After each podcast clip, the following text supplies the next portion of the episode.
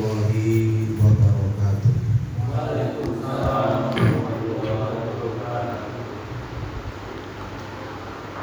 Alhamdulillahi Rabbil Alamin Wassalatu wassalamu ala ashrafil anbiya'i wal mursalin Wa ala alihi wa ashabihi wa man tabi'ahum bi ihsanin ila yaumiddin Ashhadu an la ilaha illallah wahdahu la syarikalah Wa ashhadu anna muhammadan abduhu wa rasuluh alladzi la nabiyya ba'dah. Qala Allah Ta'ala fil Qur'anil Karim Ya ayyuhalladzina amanu taqullaha haqqa tuqatih wa la tamutunna illa wa qala Rasulullah sallallahu alaihi wasallam fa inna asdaqal hadithi kitabullah wa khairal huda huda Rasulillah Muhammad sallallahu alaihi wasallam. Wa syarral umuri muhdatsatuha fa inna kulla muhdatsatin bid'ah wa kulla bid'atin dhalalah wa kulla dhalalatin finnar amma ba'd para ikhwah para jemaah yang dirahmati Allah Kita sampai dalam pelajaran kitab Khuz Aqidataka bab sunnah dan bid'ah. Tentang sunnah dan bid'ah.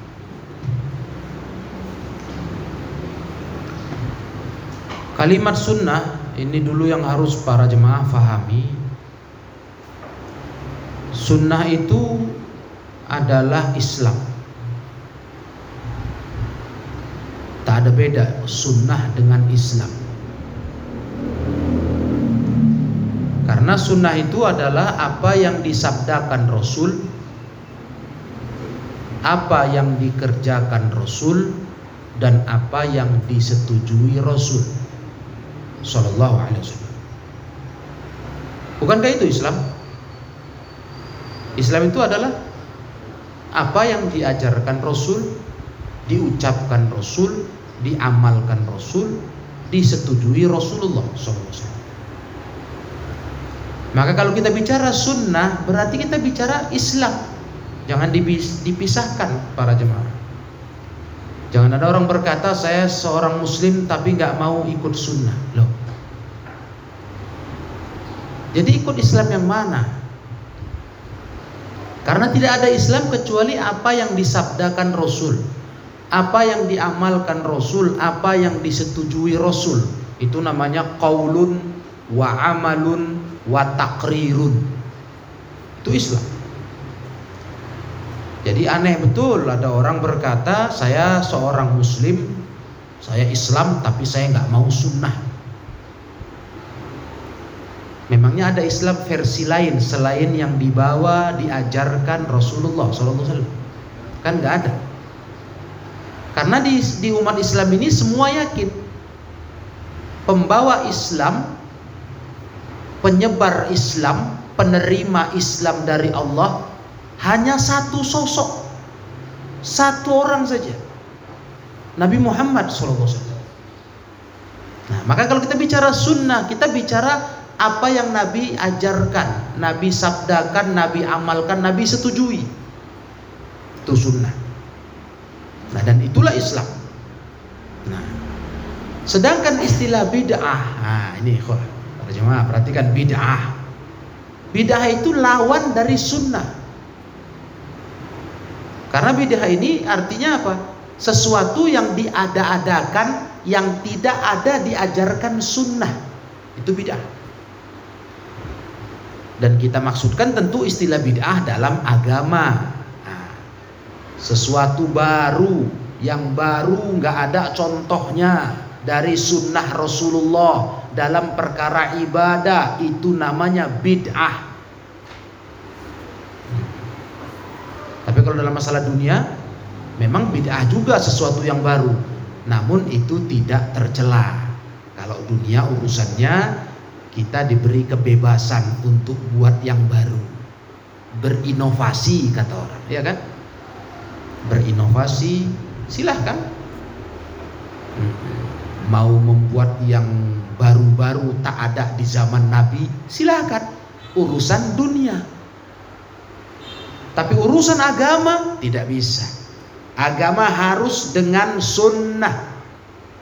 Harus dengan apa yang Nabi ajarkan, Nabi sabdakan, Nabi amalkan, Nabi setujui. Kalau nggak ada dari itu, jangan coba-coba beragama. Nanti agama kita ditolak, tak diterima Allah. Begitu aturannya, begitu undang-undangnya. Nah, dengan ini para jemaah bisa paham bahwa beragama ini di Islam ini bukan sembarangan bukan semau kita, bukan menurut kita, menurut guru kita, bukan menurut siapa-siapa. Harus betul-betul menurut sunnah, sesuai sunnah. Kalau enggak, nggak bisa ikut Islam. Nah, kayak jangan tertipu ya ikhwah ketika kita dengar kabar di misalnya Amerika dapat kabar disebar berita banyak orang masuk Islam. Kita jangan lebih dulu buru-buru mantap, yakin, senang dengan kabar itu. Sebentar. Memang sekilas berarti banyak orang tobat dari kekafiran, kan begitu? Ya, masuk Islam berbondong-bondong kabarnya. Di sana itu banyak sekali kabarnya perkembangan Islam itu luar biasa. Tapi mereka yang mulia yang perlu kita pastikan lagi, mereka masuk Islam, Islam mana? Sekarang Islam ini banyak modelnya. Mudah-mudahan janganlah masuk Ahmadiyah. Karena di Amerika tuh banyak Ahmadiyah, Qadianiyah, itu Islam nabi palsu. Nabinya Mirza Gulam Ahmad. Berarti mereka bukan selamat dari kekafiran, tapi ibarat kata pepatah, selamat dari mulut harimau masuk mulut buaya, mati juga. Itu istilahnya. Ngerti kan? Jadi saya bukan masalah itunya mau saya soroti, itu contoh saja. Yang mau saya tekankan di sini ke hadapan para ikhwah sekalian, beragama itu harus dengan Islam yang betul-betul sunnah, karena cuma itu Islam. Nggak boleh versi lain, versi uh, tokoh ini, tokoh itu nggak boleh. Nah benar itu, apalagi Ahmadiyah. Ahmadiyah itu bukan Islam itu sebenarnya, Nabi palsu. Tapi gitulah banyak di luar negeri sana perkembangan agama ini. Jadi kita bagaimana mau bahagia dengar ini? Ternyata nauzubillah yang mereka masuki ajaran Ahmadiyah, Nabi palsu. Nah, begitulah ikhwah. Jadi agama Islam ini harus betul-betul diamalkan, diikuti yang sesuai sunnah. Karena cuma itu Islam yang benar. Islam banyak versi, banyak hari ini. Wah, sejak mulai muncul perpecahan di masyarakat Islam, sejak zaman sahabat mulai muncul perpecahan, muncul kelompok khawarij pemberontak di zaman Khalifah Utsman mereka semakin merajalela di zaman Khalifah Ali. Nah, udah mulai Islam banyak cabang. Nah, kalau kita beragama ikut Islam Khawarij, itu bukan Islam yang benar. Enggak sesuai sunnah, karena sunnah enggak mengajarkan pemberontakan kepada pemerintahan yang sah, kepada Khalifah Ali bin Abi Thalib. Kan itu sudah pernah sedikit saya singgung. Ya, atau kita mungkin Islam ikut pemahaman Qadariyah yang juga muncul di era sahabat di zamannya Khali, uh, di zamannya uh, Abdullah ibni Umar ibn al-Khattab radhiyallahu taala anhuma muncul faham Qadariyah. Faham apa itu? Yang mengatakan Allah tak menakdirkan hamba-hambanya. Rukun iman keenam hilangkan. Nah. Islam Islam. Zohirnya begitu tapi paham mereka paham sesat bahkan bisa mengkafirkan mereka dari Islamnya ini harus paham para ikhwan yang mulia karena kita belajar, jadi harus paham. Kecuali masyarakat kita nggak kenal belajar sunnah, nggak ngerti mereka, ya maklum lah. Pikir mereka yang penting udah Islam, udah bagus lah itu. Hmm. Entah mau Islam Nabi palsu, entah Islam apa lagi, pokoknya bagi mereka asal namanya Islam bagus. Nggak bisa setelah kita belajar sunnah. Islam itu harus Islam sunnah yang betul-betul dari apa yang Nabi ajarkan. Lainnya salah. Nah, jadi jangan pula kita berpikir berarti kita sok benar sendiri. Tidak, siapa pun orangnya, kita, orang lain, siapa pun kalau tidak berislam dengan cara sunnah salah. Betul, bukan kita maksudnya mau kita mau bilang kalau enggak sama kita, salah, bukan begitu. Siapa yang tak ikut sunnah dalam berislam, maka Islamnya tidak benar. Ini dulu para jemaah yakini. Makanya sia-sia kalau orang mau belajar Islam semangat mengkaji Islam, tapi kalau enggak dengan jalur sunnah sia-sia, rugi dia. Dah, paham ya insya Allah tentang sunnah ini. Nah, Hal dini bid'atun hasanah. Maka ditanya kepada penulis, apakah dalam Islam ada istilah bid'ah baik? Tadi bid'ah sudah paham juga, lawan sunnah. Bid'ah itu sesuatu yang tak ada diajarkan dalam sunnah, itu bid'ah. Nah, amalan baru dibuat, baru-baru muncul, nah, kayak khawaris waktu zaman Khalifah Ali, itu bid'ah itu pemikirannya. Karena Nabi nggak pernah ajarkan kayak begitu. Qadariyah, Jahmiyah yang membuang sifat-sifat Allah itu bid'ah. Nah, itu namanya bid'ah. Nah, ada nggak yang baik? Karena cukup cukup terkenal lah di lisan manusia. Bid'ah itu ada yang baik katanya. Bagaimana ini para jemaah? Kata Syekh, laisa fid dini bid'atun hasanah. Tidak ada di agama itu istilah bid'ah yang baik, enggak ada.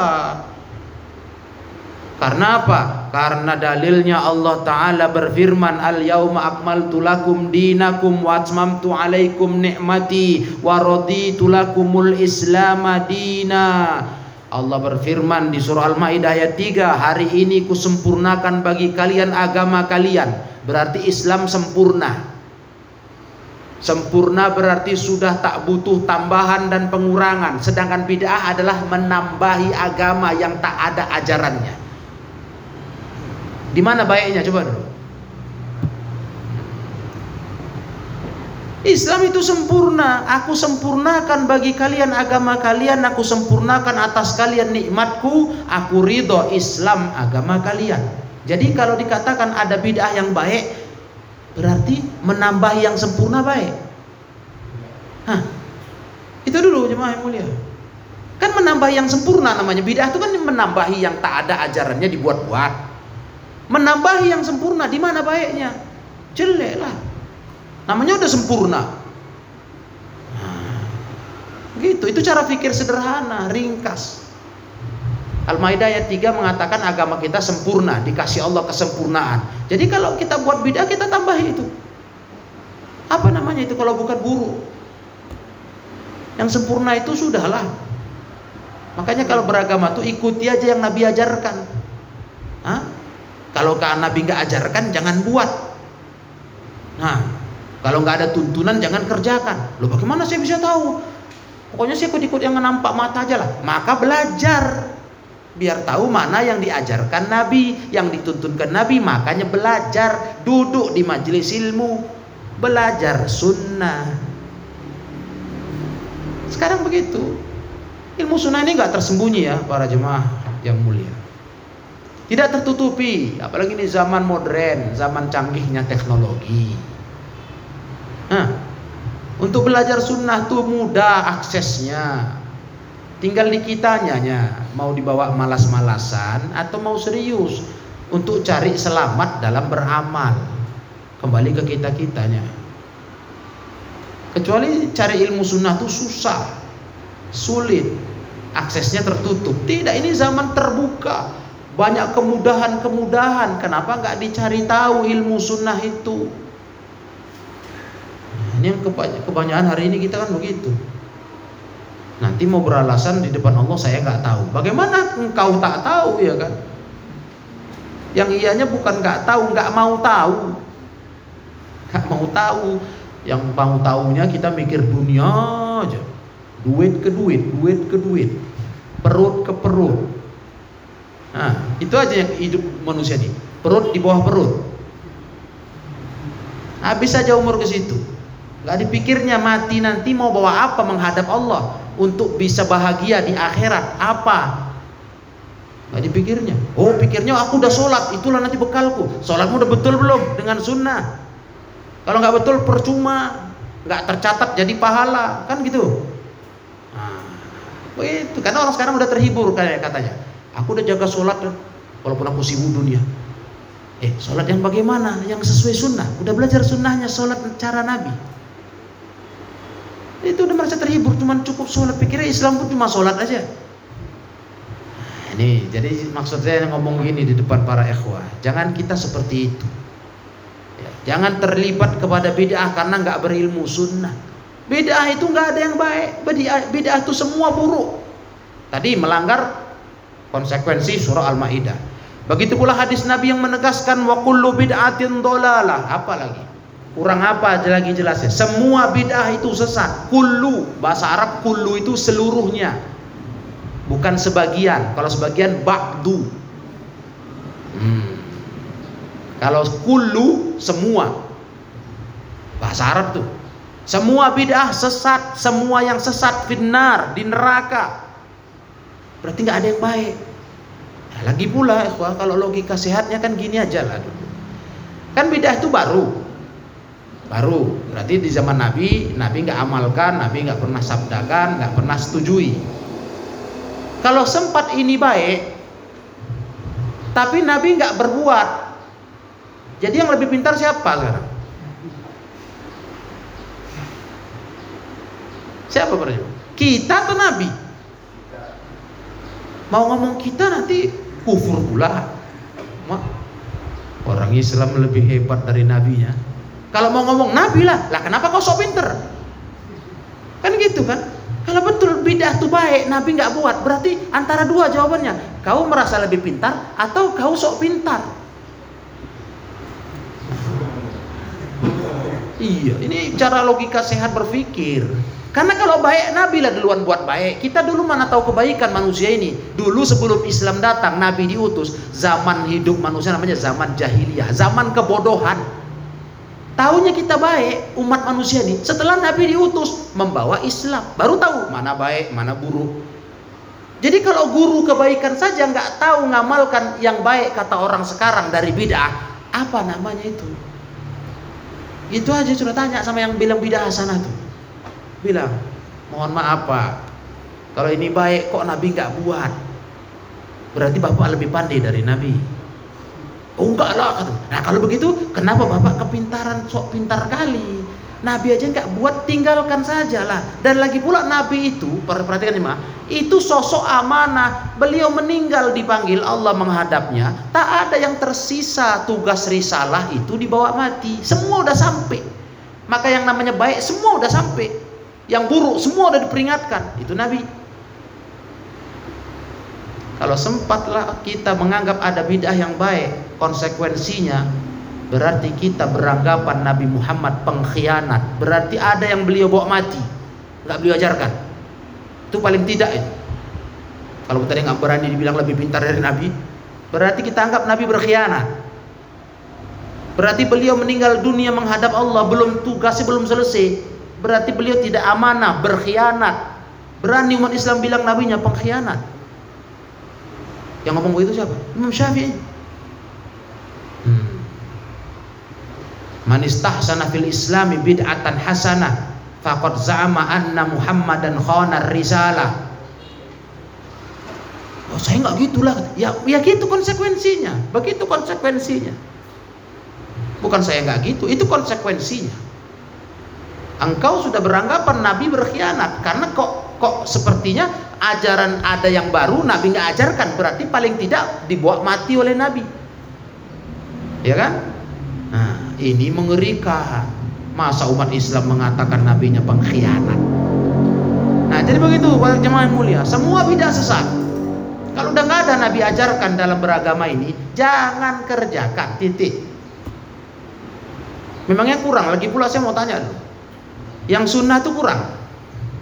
Yang Islam yang betul-betul Islam dari Nabi kurang. Kekurangan kita untuk beramal. Coba jujurlah para jemaah. Yang ada saja dari sunnah tak terkerjakan kita semua. Yang sunnah loh ya. Yang betul-betul kayak Nabi.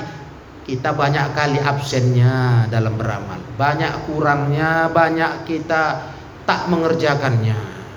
Yang sunnah aja, lo kok malah pandai-pandaian nambah yang bid'ah. Kerjaan tetap aja belum siap, udah nyari kerjaan lain. Nah, ini orang normal atau enggak? Hah? Kerjaan tetapnya numpuk yang harus dia kerjakan wajib. Nah dia cari kerja lain. Kerjaan ini tinggalnya dia cari kerja lain. La ilaha illallah. Ada apa ini manusia? Nah, jadi jemaah di sini saya ngajak antum semua. Kalau antum bertekad untuk menuju kepada jalan keselamatan, jalan taubat kepada Allah, maka harus beragama dengan sunnah. Hmm harus. Kalau nggak pakai sunnah salah kita. Sesat kita. Nauzubillah min dzalik. Ditolak amal kita karena semua yang bid'ah itu sesat kata Rasul. Hadis ini riwayat Imam Ahmad dan selainnya. Terkenal. Hadis terkenal ini. Bahkan dalam setiap mukaddimah itu dibacakan. Mukaddimah kajian. Nah, kullu muhdatsatin bid'ah wa kullu bid'atin dhalalah wa kullu dhalalatin finnar. Hmm. Nah dari sinilah kemudian muncul fitnah. Katanya kita ini suka bidah-bidahkan amal orang.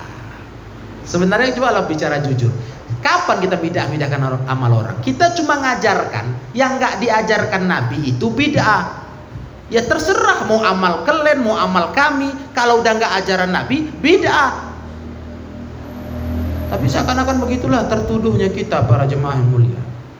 Seakan-akan kita ini punya kajian sibuk ngurusin amal orang katanya ngebidah ngebidahkan orang aja kalian bukan kami cuma nyampaikan prinsip Islam biar kalian nggak rugi beramal kalau merasa buat amal bidah. Hah.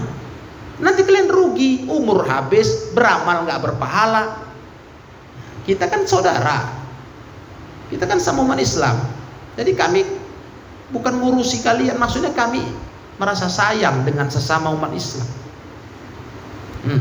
kami kasih tahu yang pertama ini nasihat untuk diri kami biar kami hati-hati beramal hati-hati jangan sembarangan harus cocok sunnah. Yang kedua untuk kalian saudara kami ayo beramal semangat beramal tapi tolong ingat jagalah jangan ada yang nggak ada ajarannya jangan yang beda yang sunnah aja banyak kok. Gitu. Itulah sebenarnya ikhwah kalau orang mau hatinya baik nerima dakwah ini. Tapi kalau hatinya busuk Nah, itulah tadi kesimpulan. Kita dianggap ngurusui amal orang aja. Sok jadi Tuhan penentu. Ya, amal orang sibuk direcoin. Bukan, kami cuma ngasih tahu. Ini ada hadis, ini ada hadis, ada ayat. Kan nikmat kita beramal diterima Allah kan nikmat. Walaupun sedikit. Untuk apa kalau banyak? Banyak seru amalannya, rame. Porsinya besar tapi Allah nggak terima malah Allah marah. Ah, karena kita ibarat udah nganggap Nabi berkhianat tadi. Atau Nabi kurang pintar dibanding kita. Marahlah Allah. Ya ini para jemaah perhatikan baik-baik. Maka ditanya kepada beliau mahiyal bid'atu fid din? Jadi bid'ah itu di agama bid'ah di agama itu apa? Apa ukuran dikatakan bid'ah beragama Al bid'atu fid din hiya ziyadatu fihi awin nukson. Yang namanya bid'ah di agama itu adalah menambahi atau mengurangi. Pokoknya setiap yang menambahi, mengurangi dan diyakini itu benar, itu bid'ah. Hmm. Diyakini itulah ajaran yang benar, itu bid'ah. Dan itu menyalah, menyalahi ayat tadi. Islam sempurna kok. Kok malah dikerjai lagi, ditukangi. Udah sempurna itu berarti udah lengkap terima jadi saja nah jangan tambahi jangan kurangi ya itu kalau betul kita mau berislam yang benar Allah Ta'ala mengingkari mungkiron alal musyrikin bid'ahum Allah mengingkari orang musyrikin dalam perbuatan bid'ah mereka. Ah, orang musyrikin dulu pun ternyata mereka buat bid'ah dan Allah ingkari perbuatan bid'ah mereka. Apa kata Allah Taala? Am lahum syuraka'u syara'u lahum minad dini ma lam ya'zan bihillah. Surah Syura ayat 21. Artinya, apakah mereka kata Allah punya sekutu-sekutu yang membuat syariat untuk mereka dari agama ini yang tak ada izin dari Allah? Nah, orang musyrikin dulu begitu. Sekutu-sekutu mereka yang mereka sembah itu itu membuatkan ajaran-ajaran baru yang tak pernah Allah izinkan. Berarti mereka buat bid'ah. Jadi siapa pun ya, siapa pun kalau sudah membuat hal baru di agama, nggak ada tuntunannya dalam hal beribadah ya agama. Lihat tadi definisinya. Beragama itu beda. Dah, nggak nggak payah kok memahaminya. Di agama ya, jangan dicampur. Jangan dicampur. Karena kadang-kadang orang nih Allah alam tak memang dia nggak berilmu, tapi mau saya bilang nggak berilmu, dia pelajar, lulusan-lulusan sekolah tinggi, mau dibilang berilmu kok bodoh kali? Kenapa ya bagaimana kita bingung menghukumi orang ini antara berilmu dengan tak berilmu? Dia samakan bid'ah dalam masalah dunia dengan agama. Jadi serba salah kita menghukumi orang begini.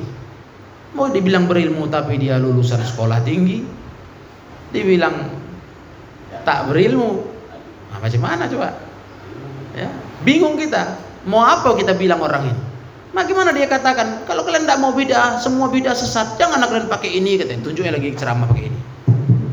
Ini kan bid'ah nggak ada zaman Nabi katanya. Ya astagfirullah. Saya lihat itu ya. Aduh, ini orang gimana? Dia bilang bodoh awak. Pelajar lulusan punya gelar. Dibilang berilmu kok bodoh kali. Ini yang jangan pakai ini katanya. Ini bid'ah. Tujuan kipas angin. Ah itu bid'ah. Loh, Kau paham gak antara bid'ah dunia dengan bid'ah agama? Yang mana yang dicela agama? Yang mana? Lah kok dipukul rata semua? Itu ceramah bebas loh itu. Hah? Itu ceramah diunggah, di, oh, disebar dengan bangga aja. Suruh mereka tuh naik unta, jangan naik kendaraan bermobil, bermotor. Kalau nggak mau bid'ah, yuk, ini orang gimana ini? Saya bingung tuh. Kok tadi yang ngomong anak TK, udah ketawa aja kita. Ini bertitel loh di depan masyarakat bangga kali menampilkan kebodohan itu. Biar cuma tahu dicampur-campurnya. Bid'ah itu nggak dipilahnya yang tercela itu di agama. Iya tatanan agama itu nggak boleh dibuat yang baru ditambah dikurangi nggak boleh tapi kalau bid'ah dalam definisi dunia itu silahkan saja tidak masalah Ya, jangankan urusan yang sifatnya kecil-kecil. Langit bumi ini bidah loh, itu. Langit bumi bidah nggak? Ada contoh sebelumnya, sebelum dicipta langit bumi. Berarti kan baru kan? Nah, bidah. Apa tercela langit bumi? Tidak. Makanya Allah itu malah dalam Al-Quran dinamakan apa? Badi'us samawati wal ard. Badi dari kata-kata bidah. Yang pertama mengadakan ciptaan langit bumi. Hah. Paham nggak dia itu ya? Nggak ngerti kita. Kalau dunia, jangankan perkara-perkara teknologi yang kecil-kecil. Total langit bumi ini, ini beda ini penciptaannya. Nggak ada contoh. Baru dibuat Allah Ta'ala, diciptakan. Tentu nggak tercela. Karena masalahnya masalah bukan agama. Tapi kalau ajaran agama, tatanan agama, tatanan menyembah Allah, itu wajib para jemaah harus ikut sunnah dilarang dengan bid'ah kan enak nah, insya Allah kita mudah memahami mencerna ya nah wa qala sallallahu alaihi man ahdatsa fi amrina hadza nah, apalagi Rasulullah sudah tegaskan pula ini Siapa buat baru dalam urusan agama kami ini? Rasul sudah bilang yang dilarang itu yang di urusan agama. Nah, saya kita ambil contoh lah, misalnya sholat. Sholat itu jangan ditambah-tambahi gerakannya, bacaannya, zikir-zikirnya. Cukupkan aja kayak Nabi kayak mana sholat dari takbir sampai salam. Selesai. Hmm. Pelajarilah tuh cara-cara Nabi dari takbir sampai salam. Bacaannya apa zikirnya? Itu dia sunnah. Jangan ditambahi wah. Ini kurang rame zikirnya sedikit kali bisa. Pendek kali aku mau tambah lah. Nah, itu yang nggak boleh. Nah, berdoa bolehlah kita bebas pilih mau doa. Tapi kalau zikir tetap nggak boleh. Mau ringkas, ya ringkas itu aja dibaca. Itulah cuma aturan Islamnya, sunnahnya. Nah, itu contoh sholat. Nah, begitu pula amal ibadah lain, nggak boleh ditambahi. Nah, karena kata Nabi, siapa membuat hal baru di agama kami ini, malaisa minhu yang bukan dari ajarannya. Perhatikan ya, ajaran agama. Maka Nabi memutuskan fahuwa raddun. Amal itu amal ditolak. Amalan tertolak. Jadi bukan kita yang memutuskan loh mengatakan bid'ah itu nggak diterima Allah atau kita pula dituduh macam kau aja wakil Allah di bumi ini gitu. Amal orang diterima tidaknya. Bukan, kami cuma nyampaikan undang-undang Islam. Hadis Nabi riwayat Bukhari Muslim, arti raddun ghairu makbul. Ditolak itu artinya tak diterima. Bukan kami yang memutuskan, yang memutuskan Nabi dengan sabdanya. Jangan marah-marah nuduh-nuduh yang enggak-enggak kepada kami. Bagaimana kami menghukumi amal orang diterima tidaknya? Amal kami aja pun kami tak tahu diterima atau tidak ya kan? Masuk akal pula kita menghukumi amal orang diterima tidak. Amal kita aja kita tak tahu. Mana tahu kita? Allah yang tahu itu amal kita diterima atau tidak. Nah, bagaimana kita mau dituduh hukumin amal orang? Kita bukan hukumi amal orang, kita cuma ngasih tahu. Ada hadis bunyinya begini, siapa yang berbuat yang baru di, abang, di ajaran kami ini tapi bukan diajarkan pada ajaran kami ini, bukan ada dituntunkan, maka amalnya tidak diterima, ditolak. Itu hadis Bukhari Muslim. Gimana Pak Dewa? Jelas kan? Nah, jadi cobalah pahami kajian ini supaya antum punya perencanaan ke depan hidup ini. Kalau memang kita bertekad mau jadi baik, mau berubah diri, nggak ada pilihan lain. Mau berislam yang benar, berislam cara sunnah, jangan Islam Islaman aja. Yang penting udah sholat aja, jangan. Sholat itu harus dengan sunnah, puasa dengan sunnah. Makanya ngaji, belajar, taklim, dari mana sumber ilmu kita tahu ini sunnah atau tidak kalau nggak dari ilmu ngaji? Itu ikhwanifidin rahimakumullah. Jangan kayak cara pikir kita sebelum kenal ilmu ini dulu di zaman-zaman kita nggak kenal ilmu ini mungkin begitulah. Yang penting Islam. Yang penting aku bukan orang kafir. Dah selamat lah itu. Hah? Pokoknya aku bukan masuk kategori orang kafir. Nggak begitu. Nggak benar ini ikhwan. Orang yang hanya sekedar mengaku berislam saja tapi amalnya tak sesuai dengan sunnah ditolak. Kan kasihan dia. Jadi sebenarnya dakwah ini sayang nih kepada umat. Kajian ini bilangin bid'ah sesat ditolak. Ini sayang kita kepada umat, saudara-saudara kita yang mas, masih beramal terus hari ini. Maksudnya kita meminta mereka arahkanlah amal kalian tuh ke sunnah biar kalian gak sia-sia. Gak tega kita rasanya ikhwah Pertama ke diri kita tentu. Yang kedua ke saudara kita umat Islam. Nengok mereka beramal nggak diterima Allah tuh iba kita. Beramalnya seru pula itu. Serius. Tapi kalau nggak cocok sunnah ditolak kan kasihan. Nah, kita disuruh nyampaikan ilmu ini oleh Rasulullah. Sampaikan dariku walaupun satu ayat. Berharap kita ini bermanfaat untuk saudara kita umat Islam. Berharap begitu. Nggak ada urusan kita kepentingan duniawi dengan ajakan ini, nggak ada kan? Ini bukan masalah merekrut orang masuk ke satu kelompok atau keluar dari satu kelompok, bukan. Kalau itu mungkin ada untung. Nah, untung mungkin sebagai seorang penyampai ilmunya, ustadznya mungkin makin besar, banyak anggota. Mana tahu kan? Ada orang punya kayak gitu misi dakwahnya, nah, banyak pengikut, banyak fans. Nggak ada mereka kita nggak ada. nggak ada keuntungan. Kita nyadarkan mereka ke sunnah, bukan maksudnya mau ngajak-ngajak gabung mesti duduk, nggak nggak ada itu. Yang penting dia berubah, cari caranya, belajar sunnah yang benar.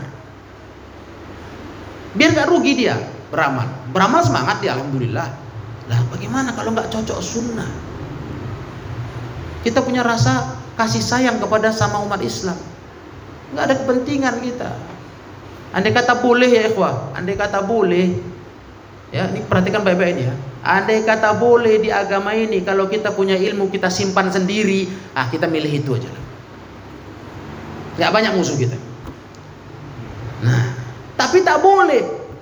Ada tanggung jawab ilmu di pundak yang Allah Ta'ala marah kalau ini tak disampaikan. Hmm, sampai dalam hadis Nabi, Siapa punya ilmu tapi nggak disampaikan ke manusia, Allah belenggu al jamahullah jamim minar. Allah belenggu, Allah ikat lehernya dengan rantai dari api neraka. Nah, makanya kita bicara. Alhamdulillah ada sedikit ilmu kita sampaikan kepada manusia. Nah, jadi bukan masalahnya kita ada kepentingan keuntungan apa pula tidak. Nah, ada. Hanya kita ingin mereka bersadar beragama yang benar, biar jangan rugi, jangan beramal tapi ditolak Allah. Nah, inilah hadisnya. Man amila man ahdasa fi amrina hadza di satu hadis lafadznya man amila amalan laisa alaihi amruna fahuwa raddu. Di kitab ini man ahdatsa fi amrina hadza ma laisa minhu fahuwa raddu. Beramal dalam urusan agama kami yang tak ada tuntunan padanya beramal yang seperti itu akan beresiko ditolak tak diterima Allah jadi kita malah dengan belajar sunnah ini jadi waspada takut-takut kita beramal nggak sebarang beramal sekarang saya harus cek dulu ini cocok dengan mau nabi nggak ini sunnah nabi kan begitu jadi nggak mau kita rugi sia-sia Nah, dan ini yang yang terus dirasakan banyak saudara kita yang masih berbuat bid'ah bid'ah dengan dalih ini kan baik, ini kan baik, ini kan nggak ganggu orang. Dikira yang jahat tuh kalau ganggu orang aja. Nah, kalau nggak ganggu orang nggak jahat. Nah, bukan begitu ya para jemaah yang mulia. Kurang jahat apa lagi kita? Yang sempurna ini kita ganggu-ganggu agama ini. Kita tukangi, nggak jahat itu. Memang orang lain nggak kita ganggu, tapi agama Islam yang sempurna ini kita tukangi, kita ganggu, kita buat kacau balau aturannya, ajarannya. Itu jahat kali namanya. Nah, kemudian ditanya oleh beliau kepada beliau berikutnya, hal fil Islami sunnatun hasanatun. Jadi di Islam ada nggak sunnah yang baik? Tentu adalah para ikhwan. Naam, fil Islami sunnatun hasanatun Maksudnya sunnah yang baik itu apa? Perhatikan kawan. Nah ini, jadi setelah kita jaga-jaga dari bid'ah, semangat bersunnah. Nah ini dia, maksud sunnah baik itu begini. Rasul bersabda man sanna fil islami sunnatan hasanatan falahu ajruha wa ajru man amila biha mim ba ba'dahu min ghairi ayung qasa min aujurihim syai'un rawahul bukhari Siapa yang buat sesuatu dalam Islam yang baik, sunnah yang baik, dia buat maknanya dia hidupkan, bukan dia buat baru. Kalau buat baru bidah namanya, bukan sunnah. Kok kita berani memahami begitu? Ada karena ini termasuk ini yang dipakai kelompok yang bilang ada bidah hasanah. Ada di sini. Sunnah yang baik berarti kata mereka, ah berarti ada yang baik kan? Karena makna sunnah di sini mansanna buat yang baru di Islam. Maknanya bukan yang baru, menghidupkan yang sudah ada. Kenapa kita bicara memahaminya kok ke arah itu? Ini hadis ada kronologi kejadiannya, ikhwan. Apa itu? Ini kalau kita baca lengkap ya di hadis Bukhari. Jadi dulu pernah sebelum sabda ini Nabi sampaikan. Nabi lagi duduk-duduk sama sahabat. Datang sekelompok orang dari desa. Orang-orangnya lusuh betul-betul nampak kali orang miskin-miskin hmm. dari model pakaiannya lusuh nampak mereka ini orang miskin udah orang langsung lihat ah miskin-miskin kali ini Nah, jadi Nabi SAW menganjurkan ini siapa mau bersedekah bantu mereka. Datanglah sahabat maju, dia bawa satu karung sedekah, dia taruh depan Nabi. Pak. Nengok itu sahabat lain ter, terpanggil, oh maju lagi, sampai dua menggunung dua tumpukan di depan Nabi. Sedekah sahabat-sahabat untuk orang-orang ini yang miskin-miskin. Dah, baru Nabi berkata, "Man sanna fil islami sunnatan hasanah." Siapa buat yang baru di Islam dengan sunnah yang baik. Maksud yang baru itu menghidupkan sedekah. Kenapa? Memangnya sedekah ajaran baru atau udah lah, udah ada? Udah ada lah di Islam sedekah. Cuman orang yang mulai ini kan ibarat menghidupkan yang baru dia. Karena waktu itu belum ada yang mulai. Nah, jadi dia mulai orang niru. Nah, Itulah maksud Nabi, sunnah yang baik. Berarti begitu orang menghidupkan sebuah ajaran Islam, ditiru orang lain, itu namanya sunnah yang baik. Nah, itu maksudnya. Karena ada kronologisnya itu, ceritanya hadis ini disabdakan Nabi. Maka siapa yang buat satu sunnah yang baik, dia adakan dalam Islam. Artinya dia hidupkan. Karena kasusnya sedekah. Sedekah udah hukum hukum Islam yang udah ada kian. Terus ditiru orang, dia dapat pahala amalannya dan pahala orang yang mengamalkannya setelahnya. Artinya ini namanya pahala jariah. Nah, ini makanya semangat ya Ketika sunnah ini makin ditinggalkan masyarakat di keluarga kita, antum hidupkan. Dari hidupkan itu mana tahu ada saudara kandung, abang adik, atau sepupu, atau siapa. Ditirunya kita ngamalkan sunnah Nabi dalam beribadah. Kita dapat pahala dari amalan kita dan dikirimi pahala dari orang yang niru kita. Beruntung nggak? Hmm. Itu sunnah yang baik. Pahala dia nggak kurang, ini kata Nabi. Di, nggak dikurangi pahala dia. Istilah di kopi. Nah, kopiannya dikasih ke kita. Nah, itulah untungnya kita menghidupkan sunnah Nabi yang makin hari makin mati baik menghidupkannya dengan amalan ataupun dengan dakwah ajakan. Semangat ikhwah. Ini ini namanya sebuah apa? Keuntungan yang nggak terduga. Sampai kita mati dikirimi pahala sama orang yang kita ajarkan sunnah yang kita contohkan amalan sunnah. Sampai kita mati sampai bangkit ke hadapan Allah. Apa nggak lumayan itu? Banyaknya pahala kita mudah-mudahan. Nah jadi semangat. Dari mulai kita dulu lah tentunya beramal sunnah dengan ilmu sunnah. Udah udah mantap? Nah, nanti kita ajak orang terdekat kita. Ajak keluarga ajak saudara. Dia tiru amal kita. Nah, mungkin dia dari kita beramal dia tanya kok gini kau sholat? Nah, kita kasih tahu ini ada sunnahnya begini inilah sholat yang betul yang cukup kayak amalan nabi. Dia ikut. Dia tiru. Kita dapat pahala dia juga selain pahala sendiri karena kita punya jasa mengajarkan dia, menyontohkan dia kepada kebaikan sunnah. Nah, ini motivasi. Motivasi. Nah, atau kita ajarkan ilmu. Yang ada punya ilmu, sampaikan ilmu itu. Nah, orang ikut, kita berpahala.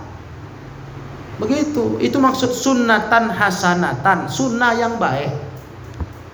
Karena setelah kejadian sahabat mulai naruh satu karung sedekah itu oh, jadi semangat sahabat lain berlomba meniru dia. Menaruh menumpuk sedekah sampai menggunung dua gunung. Ibarat gitulah dua tumpukan di depan Nabi. Jadi Nabi SAW menjelaskan keuntungan orang pertama pemulainya yang dikerjakannya bukan perkara baru di agama, sedekah perkara yang sudah dasar, hukum dasar Islam. Ayat-ayat pun bicara sedekah udah banyak kali. Cuma di kasus kejadian itu kayak ibarat dia buat baru di kasus itu. Ah, dia pemulanya, pendobraknya istilahnya. Ah, itu masalahnya. Nah, jadi demikianlah kaum muslimin yang dirahmati Allah tabaraka wa taala. Di sini kita di kajian hari ini kita diajak dalam pelajaran ini kita sama-sama tinggalkan bid'ah cukupkan amal dengan sunnah cukupkan dengan ajaran Nabi saja sudah itu yang terbaik walaupun sedikit dibanding bidah. Karena bidah jelas lebih banyak lah. Namanya tambahan. Hmm, lebih banyak. Namun Allah nggak nggak butuh dengan banyaknya. Dengan banyaknya kita beribadah, Allah nggak butuh kalau malah menyalahi ajaran nabinya. Ya ibarat gini lah Kira-kira bukan malah menyenangkan atasan kita kalau ibarat kita di muamalah dunia. Malah menyinggung dia. Dia perintah kita. Ini tugas kau, ditunjuknya sekian sekian sekian tugas kau. Jangan kau ganggu lagi yang kerjaan lainnya. Ini urusan kau. Nah datang kita kepintaran. Dilasainya kerjaan lain. Ini atasan kita bukan malah senang, tersinggung dia. Kau nggak dengar cakap aku ya? Aku nggak butuh kau kerjakan semua yang kau aja itu peraturanku. Kan menyinggung dia berarti. Bukan berarti ya bapak harus syukur lah semua ku tangani sekarang. Ah ya enggak. Malah tersinggung lah dia. Wah orang aturan dia kita langgar. Hmm. Nggak seneng dia. Apa kau? Jangan sok rajinan kau. Marah dia. Iyalah, karena kita udah mau keluar ba batas. Nah, udah nambah yang enggak enggak enggak karu-karuan. Coba kerjakan porsi kita saja. Tapi sedikit kali kerjanya, ya nggak masalah. Itu memang aturannya. Selesai kan? Nah, selesai. Jadi enak kali dengan sunnah ini, ikhwan. Yang penting beramal itu diterima Allah, berpahala itu dia intinya. Bukan penting banyak. Karena ada orang sekarang bilang, aduh kalau ikut sunnah Sederhana kali ngurus jenazah katanya. Para jemaah belum ada belum pengalaman ke situ atau ada yang sudah pengalaman. Cara mengurus jenazah itu kan ibadah itu, bukan adat. Ibadah, adat tuntunan Islam. Kalau dibandingkan dengan yang nggak sunnah, memang sangat sederhana. Sampai ada orang berani bilang kayak menguburkan kucing mati. Kok sedikit kali bacaan-bacaannya, acara-acaranya. Loh, memang begini segini yang diajarkan Nabi jenazah tuh ngurusnya beginilah cuma nggak ada banyak macam-macam. Yang Nabi tuntunkan dengan hadisnya kami kerjakan. Nah, mereka bilang ah nggak seru. Nggak seru. Senyap kali katanya. Aduh, garing tadi ya kan garing. Iya. Jadi kaum muslimin yang mulia bukan masalahnya mau selera kita tapi kata agama kata Nabi ikuti saja mau pahalanya kan bukan mau banyak kerjanya mau pahalanya. Nah, nanti malah Allah marah. Kita berarti malah lebih pintar dari Nabi SAW Allah nggak terima amal itu. Nah jadi demikianlah kaum muslimin yang mulia ya pelajaran sunnah bid'ah ini yang dapat kita tambahkan dalam pertemuan hari ini. Nah, insya Allah nanti ada satu pertanyaan lagi tentang e, kapan ditolongnya umat Islam. Nah, ini penting. Ya, artinya ini termasuk salah satu jawaban yang sudah lamanya disampaikan ulama, bukan hanya kitab ini. Solusi untuk kerendahan kehinaan yang dirasakan umat Islam, bahkan di tengah negeri, negara yang kita tinggal sekarang ini dengan kondisi kita mayoritasnya. Kok sepertinya umat Islam ini nggak ada kukunya, nggak ada wibawanya kata orang. Nah, banyak orang berpikir, ah ini masalahnya karena kita kurang kaya-kaya orang Islam. Nah, urusannya ke dunia, pikirnya begitu. Ekonominya orang umat Islam ini mundur, makanya kurang wibawa kalau dibandingkan orang agama lain. Nah, sebenarnya dia salah. Nah, apa sebabnya? Apa kiatnya untuk jadi umat Islam yang mulia? Nanti kita baca. Insya Allah pada pertemuan yang berikutnya. Ya demikian ikhwah. Wallahu alam bisawab. Wa akhiru da'wana anilhamdulillahi rabbil alamin. Silakan kalau ada pertanyaan. Jadi orang yang diberi hidayah itu macam mana? Orang diberi hidayah itu